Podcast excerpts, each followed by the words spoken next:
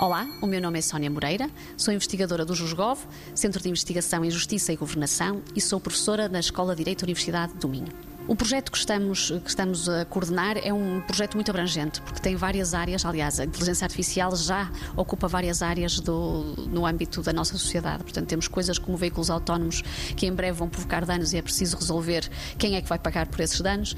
Temos drones assassinos, isto no âmbito do direito internacional privado.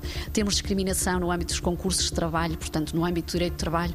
Enfim, temos o uso de inteligência artificial nos tribunais. Há, há uma série de problemas que se levantam e é preciso decidir quem é que vai responder pelos danos causados e não só. E é preciso garantir que os direitos fundamentais dos cidadãos são respeitados.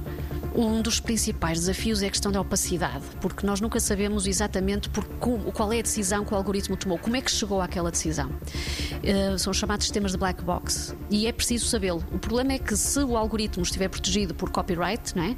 podemos não ter acesso ao algoritmo. E, e, e, há algoritmos que ainda por cima se, eh, alteram a sua própria eh, programação.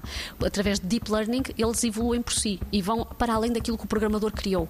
Há já sistemas de inteligência artificial que tomaram decisões para as quais não foram programados, não se sabe como é que chegaram lá. Isto é um risco, um risco enorme, claro, naturalmente. Nós pretendemos retirar propostas de legislação. Portanto, a nossa ideia é criar soluções uh, para ajudar o Estado português uh, a vir a legislar no sentido de proteger os direitos fundamentais dos cidadãos, nas várias áreas.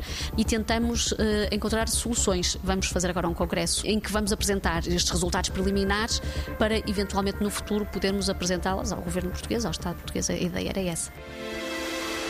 90 Segundos de Ciência é uma produção conjunta Antena 1, ITQB e FCSH da Universidade Nova de Lisboa, com o apoio da Nova Artis.